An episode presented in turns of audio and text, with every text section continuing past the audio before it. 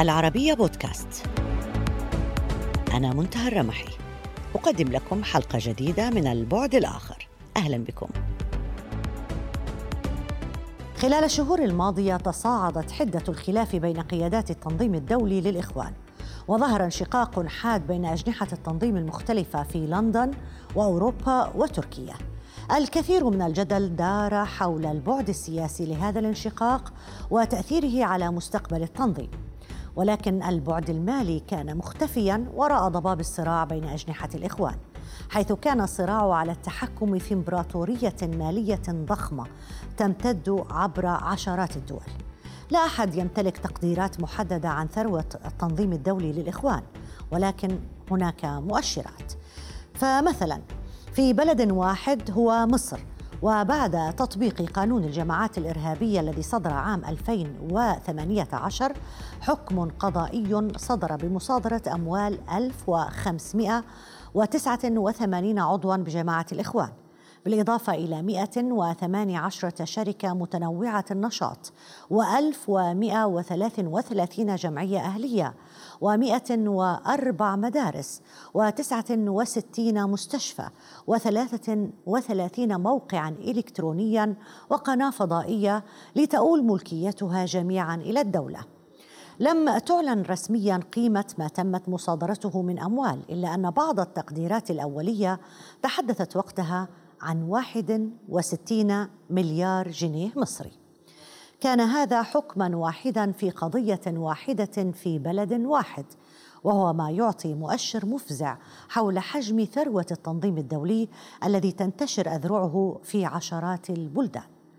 حول هذا الموضوع اسمحوا لي أن أرحب بضيفي من القاهرة الأستاذ مختار نوح القيادي الإخواني السابق والعضو الأسبق في مجلس الشعب المصري. أهلا بك معنا أستاذ مختار. أهلا بسعادتك يا فندم. أهلا بك. دعني أبدأ معك بمحاولة وضع صيغة أو صفة للصراع بين أجنحة الإخوان. هل هو صراع سياسي أم أنه صراع مالي بشكل سياسي؟ هو طبعا هو انقسام وصراع قديم لكن تم تأجيجه بمناسبة الصراع على المال.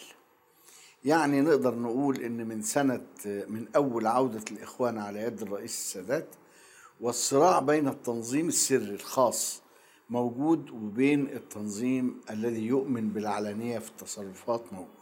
هذا الصراع تأجج مرة أخرى باعتبار أن في دول المنفى تم السيطرة على إمكانيات مادية فوق الوصف. كما وصفها التقرير هي أصعب وأغلى وأكثر من التقدير يعني. فهذا الصراع رتب مشكلة وهي من يسيطر على هذه الأموال من يدير الجمع. بس إحنا عم نحكي عن رقم تقريبي ممكن لهذه الثروة للتنظيم؟ لا يمكن ولا يمكن لأحد أن يصل إليها لأن الحقيقة هي الفلوس متوزعة على الأفراد. يعني هي ملكية شخصية لمئات الأشخاص غير معروفين. اللي تعرفوا اليومين دول؟ ده نذر وبمناسبة نذر قليل وبمناسبة القبض على محمود عزت وبعثرة الأوراق في مكتبه تم العثور على علاقات ومشروعات كثيرة جدا بأسماء ناس مختلفة. طيب أستاذ مختار إنما هو الإخوان بس أكد لي على هاي النقطة لو سمحت لي. حضرتك ذكرت إنه الفلوس متوزعة أيوة. على الأفراد ملكية شخصية. يعني هل هي بأسماء شخصيات فردية ولا بأسماء مؤسسات؟ وبيديرها أشخاص أم ماذا تحديدا؟ يعني الموضوع معقد قليلا.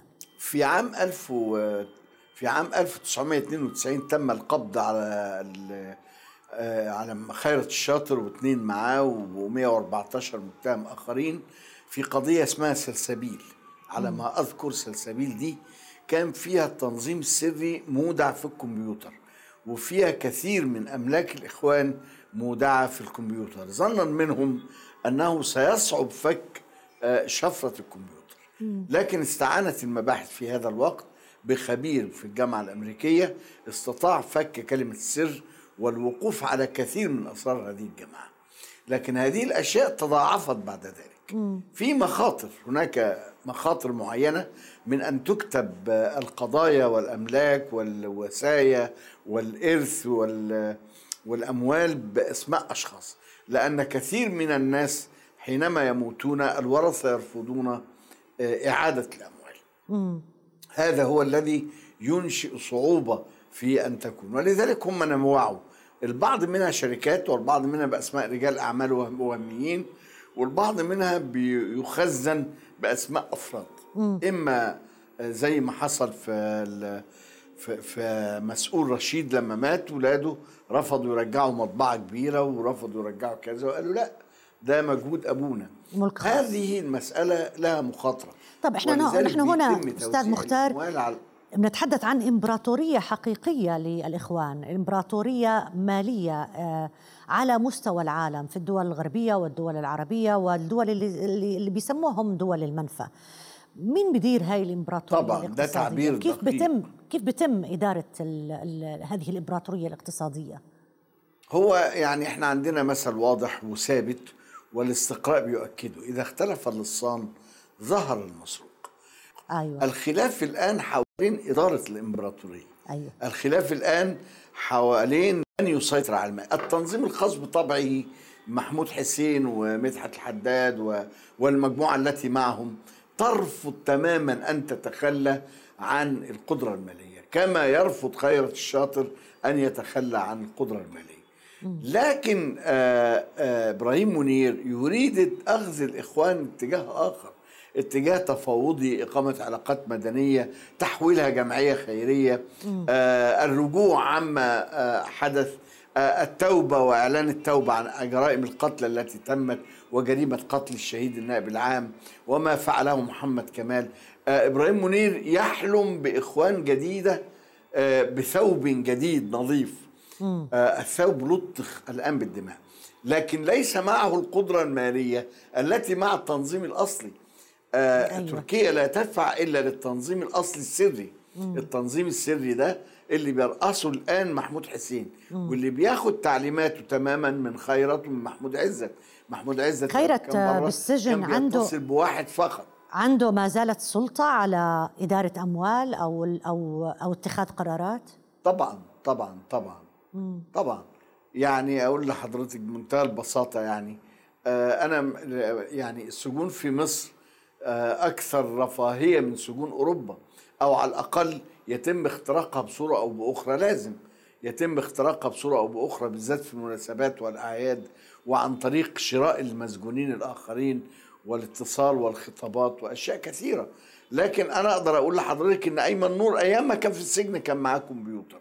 مثلا ده أنا بعطي حضرتك مثال.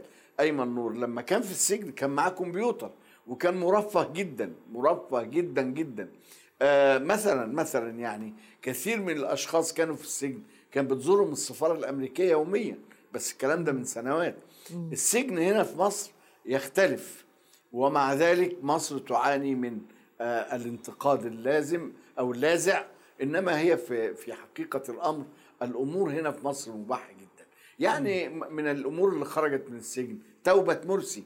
مرسي أراد أن يعيد تقييم الموقف على نظرية إبراهيم منير ولكنه لم يمكن لأنهم في السجون يملكون الضغط على الأفراد ويملكون أيضا توزيع المعونات على الأفراد. مم. المسألة ما زالت في بدايتها. المعركة في بدايتها. طيب. من يظن أن المعركة المالية أنا لأنه إحنا نتحدث عن, عن أرقام خيالية الحقيقة الآن في لأموال التنظيم كله أموال التنظيم بشكل عام. كيف بتم التعاطي معها؟ يعني كيف تنتقل من بلد إلى بلد؟ آه، كيف تتسرب رغم آليات رقابة كثيرة في دول الآن كثيرة آه، صنفت الإخوان كجماعة إرهابية. الإخوان ليس كجماعة إرهابية لوحدها لكن في مؤسسات أصلا من المفترض أنها بتكون تحت إدارة جماعة الإخوان. حتى مؤسسات مالية وبنوك مصارف مؤسسات استثمارية كيف بتصير عملية التحويل؟ عن طريق البنوك بنسبة 60% لأن الأفراد لما يبعتوا عن طريق البنوك حوالات لأهاليهم أو مبالغ مالية لأشقائهم أو لأصدقائهم دي مش خاضعة لأي رقابة. لما واحد بيشتغل في قطر يبعت مئة ألف دولار على هيئة عشر دفعات كل دفعة عشر تلاف مثلا دي مش خاضعة للرقابة لأنها مرتبات موظف بيبعتها لأسرته أو بيبعتها لأصدقائه. دي آه، آه، خارج دائرة الرقابة. وكل الفلوس بتتجزأ تتسيح وتجزأ إلى أجزاء صغيرة ويتم آه، إرسالها إلى مصر مثلا. أنا بتكلم عن مصر وما يتم فيها. و... وما يقدروش يحاسبوا إنسان تقاضى 10000 دولار مثلا من بنك قطر. ما يقدروش يقولوا له لا تعالى ورينا ال 10000 دولار دول إيه. هيجيب المرسل وهيجيب إن هو صديقه ويديهم له علشان يجيب شقة وكلام من ده.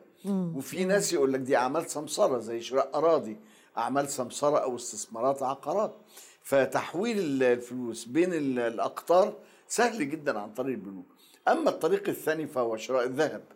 يعني أن تتسيغ امرأة بمثلا يعني خمسة ستة كيلو ذهب وتدخل بيهم في ظل غلاء أسعار الذهب الآن وتدخل تبيعهم في مصر هتلاقي ألف من يقوم بتسييح هذا الذهب والتعامل معه وشملا. دي الطريقة الثانية الطريقة الثالثة عن طريق هدايا الأفراد. يعني أن يرسل لصديقه أو لأسرته سيارة غالية الثمن مثلا. يدفع الجمارك عليها لكنه سرعان ما يقوم ببيع السيارة ويستخدم أموالها. المسألة متعددة يعني عن زي غسيل الأموال. كثرة العدد. أكثر. غسيل الأموال يتم آه، بصورة يعني الحقيقة يعني شبه مفهومة ومعروفة لكن لا يستطيع الإنسان الإمساك بها. إحنا في مصر الآن آه، أعتقد وبعض البلدان لا ينقصها قوة القرار. وقوة القرار آه، عدوى. تسربت إلى تونس وتسربت إلى الجزائر والآن يبحثون بجدية طريقة إيقاف هذه الأعمال آه، غير المشروعة مثل غسيل الأموال الذي يتم لصالح الإخوان. كما قلت لسعادتك أن الخلاف بين الجبهتين ليس خلاف إقليمي لندن وتركيا. لا لا لا. الخلاف خلاف مالي خلاف سيطرة خلاف قرار. هذا هو التنظيم الخاص في تركيا وهذا هو التنظيم العام الذي يريد أن يعلن عن نفسه مولد جديد للإخوان أو زي تاني للإخوان في لندن. ده بس شك وين بنقدر نقول إنه مركز وده الثقة للإخوان الآن في تركيا؟ طالما إنهم محاصرين في أكثر من دولة آه، ومصر يعني أنا دائما أعرف آه أنا دائما أعرف أن مركز الثقة الاقوى يكون للتنظيم الخاص الذي استطاع إبادة جماعة بأكملها واحتلالها عام 1995 تمام الاحتلال كان عام 1995 وبداية الاحتلال كانت عام 1983 ويومها مباحث أمن الدولة في مصر سنة 83 نبهت عمر التلمساني إلى أن هناك انقلابات تدبر ضده من التنظيم الخاص. ونبهوه لأن كان في اتفاق بين السادات وبين عمر التلمساني على عدم دخول التنظيم الخاص في تنظيم الإخوان. لكن مع ذلك التنظيم. الخاص الآن اللي هو مقره تركيا. تركيا. واللي بيقوده محمود حسين بالنيابة عن محمود عزت. أيوه. يعني لو كان محمود غزلان موجود كنا قلنا اللي بيديره محمود غزلان. لو كان خيرت الشاطر موجود كنا قلنا آه، خيرت الشاطر. إنما محمود حسين الوحيد اللي من التنظيم الخاص آه، هو اللي خارج. اللي هو بي اللي هو بيحمل نفس أفكار سيد. قطب. تماما تماما. حزو الكلمة بالكلمة. يعني نفس أفكار سيد قطب والأفكار التكفيرية و... وأيضا مع التنظيم الخاص هناك قاتل الشهيد هشام بركات. لا ننسى ذلك. والمجموعة التي اشتركت في العملية تميل إلى التنظيم الخاص. وأيضا مجموعات محمد كمال. بس هذه المجموعات السرية لا تعلن عن نفسها. اكتفوا بالإعلان عن الستة اللي خدوا الموقف لأنهم كانوا أعضاء آه، مجلس الشورى وكانوا منتخبين وما شكل ذلك. منتخبين كده صوريا يعني. إنما ال- الحقيقة إن التنظيم الخاص دائما هو الأقوى لكن ليس في الظاهر. ودائما هو المسيطر ماليا. والتزكيات والتوصيات التي تخرج من السجون دا- دائما كانت لتزكية التنظيم الخاص. يعني على سبيل المثال محمود حسين هو مندوب التنظيم الخاص في القيادة. مدحت الحداد مثلا هو أمين الصندوق وفي كل مكان كان هو أمين الصندوق عندما كان في الأسكندرية. حتى عندما كان في السجن كان هو أمين الصندوق الخاص بالسجن لأن السجن له صندوق وله ماليات تقدر بالملايين أيضا. يعني المسألة ليست متروكة كده لا. أمين الصندوق ده هو الذي بيده أسرار التنظيم كله تمويلا وانفاقا. طيب هذا مش الخلاف الأول أستاذ أسرار. ليس الخلاف الأول بين أجنحة نعم. تيارات حتى أشخاص داخل الإخوان وقد لا يكون الأخير.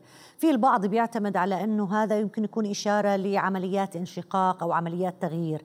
هل علينا أن ننظر بهذه العين تجاه هذه المسألة ولا نطلع بجانب آخر أو على جهة أخرى اللي هي شباب التنظيم أكثر من القيادات المعروفة؟ الانشقاق كان موجودا. نحن الذين كنا لا نرى. لكن القريبين من التنظيم عارفين إن الانشقاق موجود من أول يوم من أول يوم. مصاريف الإخوان كلها سرية. مصادر الإخوان كلها سرية. لا يعلمها إلا أفراد في التنظيم الخاص. لا يمكن اطلاقا معرفة كيف تورمت ثروة خيرت الشاطر إلى المليارات. لا يمكن أحد يعلم آه، ماذا حدث في الفلوس التي جمعت من أجل بنك التقوى. لا يمكن. إحنا الناس كانوا لا يرون أو البعض كان لا يريد أن يرى إنما الانشقاق كان موجود. أيوة. وحتى في الأيام الأولى وقبل أن يعلن إبراهيم منير عزل الستة هو عانى من عزله الأصلي هو اتعزل. مم. يعني التنظيم الذي في تركيا كان يعزل آه إبراهيم منير منذ مدة. ولا يطلعه على شيء ولا يموله ولا ولا يمكنه حتى من رؤية آه، وجه واحد من وجوه الإنفاق اطلاقا. لأنه إبراهيم منير كان صورة كان بالضبط في محمود حسين اللي بيعوض كل هذا أو اللي هو مسؤول عن التنظيم الخاص. طيب بصير أحيانا اهتزاز في التنظيم من الناحية السياسية. مثلا صار عنده اهتزاز في مصر وفي تونس وفي أكثر من مكان في العالم العربي من الناحية الاجتماعية لأنه تأثيرات الاهتزاز السياسي بيأثر على النظرة الاجتماعية تجاه هذا التنظيم وأفكاره حتى ورؤيته للعمل السياسي لكن من الناحية الاقتصادية هل حصل أي اهتزاز لتنظيم الإخوان؟ حتى مع المليارات اللي اللي اللي وضعت الدولة المصرية يدها عليها، لكن هل هذا مؤثر؟ ولا هي قشة في بحر يعني لا ليست قشة وطبعا شيء مؤثر جدا خاصة زيادة عدد المحتاجين للإعانة حضرتك أنت عندك عشرات من الموظفين اطردوا من قناة الشرق لأن أيمن نور خلع بقى ثوب الاخوان الان بيرتدي ثوب آخر يعني أيمن نور يجيد تغيير الاثواب يعني ممكن آه، يرتدي زي شيخ يرتدي زي كاهن أي حاجة يعني. فطرد كتير جدا من الإخوان غير المرغوب فيهم آه، من قناة الشرق أعتقد دي عبارة عن رواتب شهرية بتصرف مم. أيضا القنوات الفضائية الخاصة أو المنتشرة على هيئه تيك توك أو كده آه، على هيئة آه، يوتيوب أو ما شاكل ذلك. دي بينفق عليها. حتى لو كانت فقرة تيك توك تقدم بعرض كوميدي أو كده بينفق عليها. كثرة الإنفاق الآن هي التي تغيرت. إنما مسألة اهتزاز الإخوان واهتزاز مالياتهم أعتقد أن هذا قد حدث ولكن بنسبة 30% 40% قطعا لزيادة النفقات ولزيادة الأعباء ولتوقف كثير من الموارد بعد أن تم فقدان الثقة في قدرة الإخوان على التأثير على الشارع. أعتقد أن هناك أموال كانت تأتي من الغرب بالمليارات. أعتقد أن هذه الأموال بعد فشل الإخوان في عدة دول متلاحقة آه، سريعا كفرط المسبحة يعني آه، توقفت دول كثيرة وجهات كثيرة عن التمويل. فكانت منظمات حقوق الإنسان بتمول للإخوان آه، كأنها يعني دكان صغير يعني ينفقون عليها بالملايين وهي لا قيمة لها إطلاقا لمجرد أن يكون لها تسجيل دولي أو عالمي أو أن تكون إحدى المنظمات المتعاونة في منظمة العفو الدولية أو في ال Human Rights فدي كان فقط كلها توقفت تقريبا. لأن أيوة. الذي يمسك السلاح ويحرك العرائس يأس من تأثيره ألف شكر لك أستاذ مختار نوح القيادي الإخواني السابق والعضو الأسبق في مجلس الشعب المصري. شكرا جزيلا لك على المشاركة معنا. ألف شكر. الإخوان المسلمون في الغرب تاريخ من العداء والمشاركة. هذا الكتاب أصدره في عام 2018 البروفيسور مارتن فرامبتون الأستاذ بكلية كوين ماري بلندن ورصد فيه تاريخا طويلا من العلاقات المعلنة والخفية بين التنظيم والعديد من مراكز صنع القرار المالي والسياسي في العالم الغربي. حول هذا الموضوع ينضم إلينا من لندن الدكتور غانم نسيبة رئيس مركز Cornerstone Global Associates للدراسات الاستراتيجية. أهلا بك معنا دكتور غانم. اسمح لي أن أبدأ معك من عنوان كتاب مارتن فرامبتون الذي أشرنا إليه قبل قليل تاريخ من العداء والمشاركة ما الذي يجمع بين الإخوان والغرب أكثر هل هو المشاركة أم العداء؟ Well, um, um, it's it's um, it's a very complex relationship that um, has started really when the معقدة جدا. بدأت عند تشكيل الإخوان في 1928 وربما قبل تنظيم الإخوان المسلمين Symbiotic relationship هناك علاقة مماهاة بين الغرب والإخوان المسلمين وأعتقد أنها علاقة تعاونية في مجالات خاصة خارج بريطانيا وخارج أوروبا. وقد استغلوا أو استخدموا لعدة أسباب من الحكومات الغربية لأهدافهم. وبغض وهذا كان يعتمد على الفترة التي كانوا فيها إلا أنها كانت مفيدة للطرفين والغرب. كان متردد في تقويض التنظيم تنظيم الإخوان المسلمين. لديهم مشكلات معهم لكن ليس لدرجة أن يصلوا فيه لأن يقضوا عليه. فتنظيم الإخوان كان مفيدا لكثير من الحكومات الغربية. وربما هذا يفسر آه، عزوف بريطانيا عن اتخاذ قرارات جدية ضد الإخوان بعد عام 2014 بعد تقرير جنكنز اللي أشار لمخالفات مالية كبيرة لجماعة الإخوان في بريطانيا. Well, the Jenkins report is في تقرير جينكنز الذي كان مهم جدا لأسباب عدة ولكنه آه، آه، أغفل النقطة المهمة وهو تحقيق آه، بالإخوان المسلمين خارج بريطانيا وهناك تقرير قام به مكتب الخارجية وليس الداخليه وكان تركيزهم على عمليات الإخوان خارج بريطانيا. وبالتالي آه، عمل التنظيم خارجيا. وبالتالي آه، كان بالإمكان أن تفسر النتائج بأشكال عدة إلا أنه كان من المستحيل اتخاذ أي إجراءات بناء على تقرير جينكنز إلا أنه كان خطوة أولى مهمة. وما نحتاجه الآن هو التحقيق بعمليات الإخوان في بريطانيا وماذا يفعلون وما هي جمعياتهم الخيرية وأين يستثمرون. هذا ما لم يتم.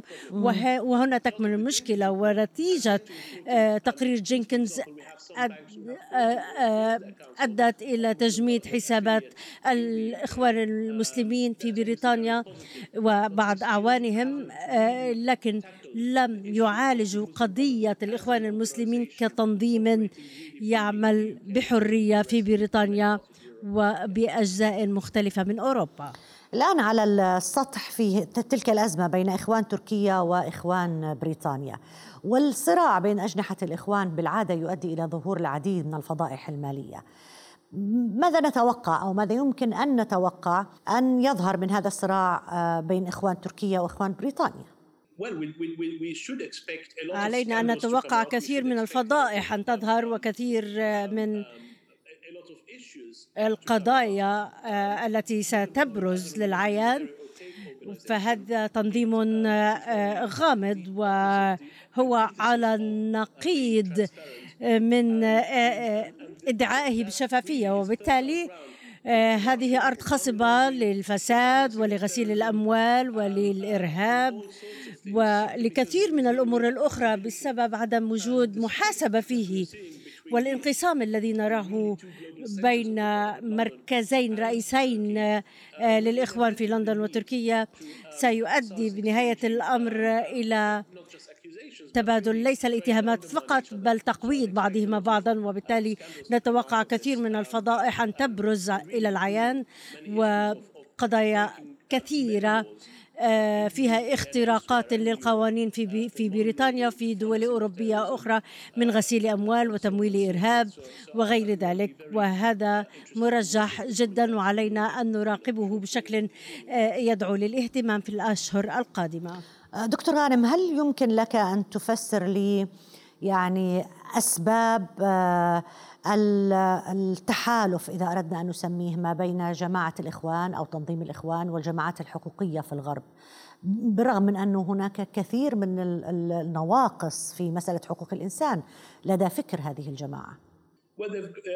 Uh, بداية uh, التنظيم very تنظيم الإخوان كتنظيم ذو أسس قوية ويحتمل تعيين موظفين بكلفة عالية وتشكيل تحالفات كبيرة وقد كان عمره 19 عاما وخلال تلك الفترة كان في جامعات ويعمل مع طلبة ليس طلبة مسلمين فقط بل من خلفيات مختلفة وخاصة اليسار الذين أصحبوا أصبحوا متحالفين معهم وتمكنوا خلال السنوات من بناء قاعدة كبيرة من التحالفات مع أفراد آه، يثير الاهتمام. أن نعرف آه، ليس لديهم أي عقيدة آه، للتعاون مع الإخوان المسلمين آه، سوى أنهم ضد الأنظمة وثوريين يريدون التغيير. وهؤلاء من اليسار المتشدد والأقل شعبية في المجتمع. وبالتالي هذه علاقة مع أطراف إشكالية وبالتالي أقاموا العلاقة آه، مع الإخوان لقربهم من هذه الوضعية. وبالتالي إن بحثنا سنرى كثير آه، من الاختلافات والأنواع آه، المختلفة بين عقيق آه، والاختلافات بين عقيدة الإخوان وعقيدة هذه الأطراف في مسائل الحقوق وغير ذلك هي مغايرة جدا مما عما يقال في العلن وهو تحالف أو علاقة مريحة للطرفين لا يمكن أن تستمر طويلا آه، إلا لوجود آه، فوضى بسبب إشكاليات. آه، وهذا ما نراه في أو نحصل عليه من منظمة عملت على أكثر من 90 عاما عفوا. ورعت كثير من العلاقات على مدى هذه السنوات. طيب. دعني أعود معك ل يعني عنوان حلقتنا من البعد الآخر لهذا الأسبوع وهو المسألة المالية للتنظيم الدولي للإخوان. هل يعاني التنظيم من أزمة مالية أم أنه برأيك بيعاني من أزمة في إدارة أموال أصلا موجودة لديه لكن هاي الأموال ربما بحاجة لعمليات غسيل بشكل ما لتصبح قانونية ويمكن الاستفادة منها بالشكل الذي يريده في النظم الغربية أعتقد أن أمامهم تحديات من كل الجهات فالبنوك أصبحت أكثر جدية في إغلاق آه، حسابات المتعاونين مع الإخوان في بريطانيا وفي أماكن أخرى. حتى المنظمة لم تصنف على أنها إرهابية في بريطانيا إلا أن البنوك لا تأخذ المخاطرة في إقامة علاقات معهم. ما زال لديهم مصادر وما زال لديهم داعمين ماليين من أنحاء العالم إلا أن عملياتهم وصعوباتها وتشغيل هذه الأموال أصبح بالغ الصعوبة. دكتور غانم نسيبة رئيس مركز Cornerstone Global Associates للدراسات الاستراتيجية ضيفنا من لندن. شكرا جزيلا لك على المشاركة معنا. ألف شكر. إلى هنا انتهت حلقة اليوم من البعد الآخر. يمكنكم دائما متابعتنا على مواقع التواصل الاجتماعي تويتر فيسبوك ويوتيوب. إلى اللقاء.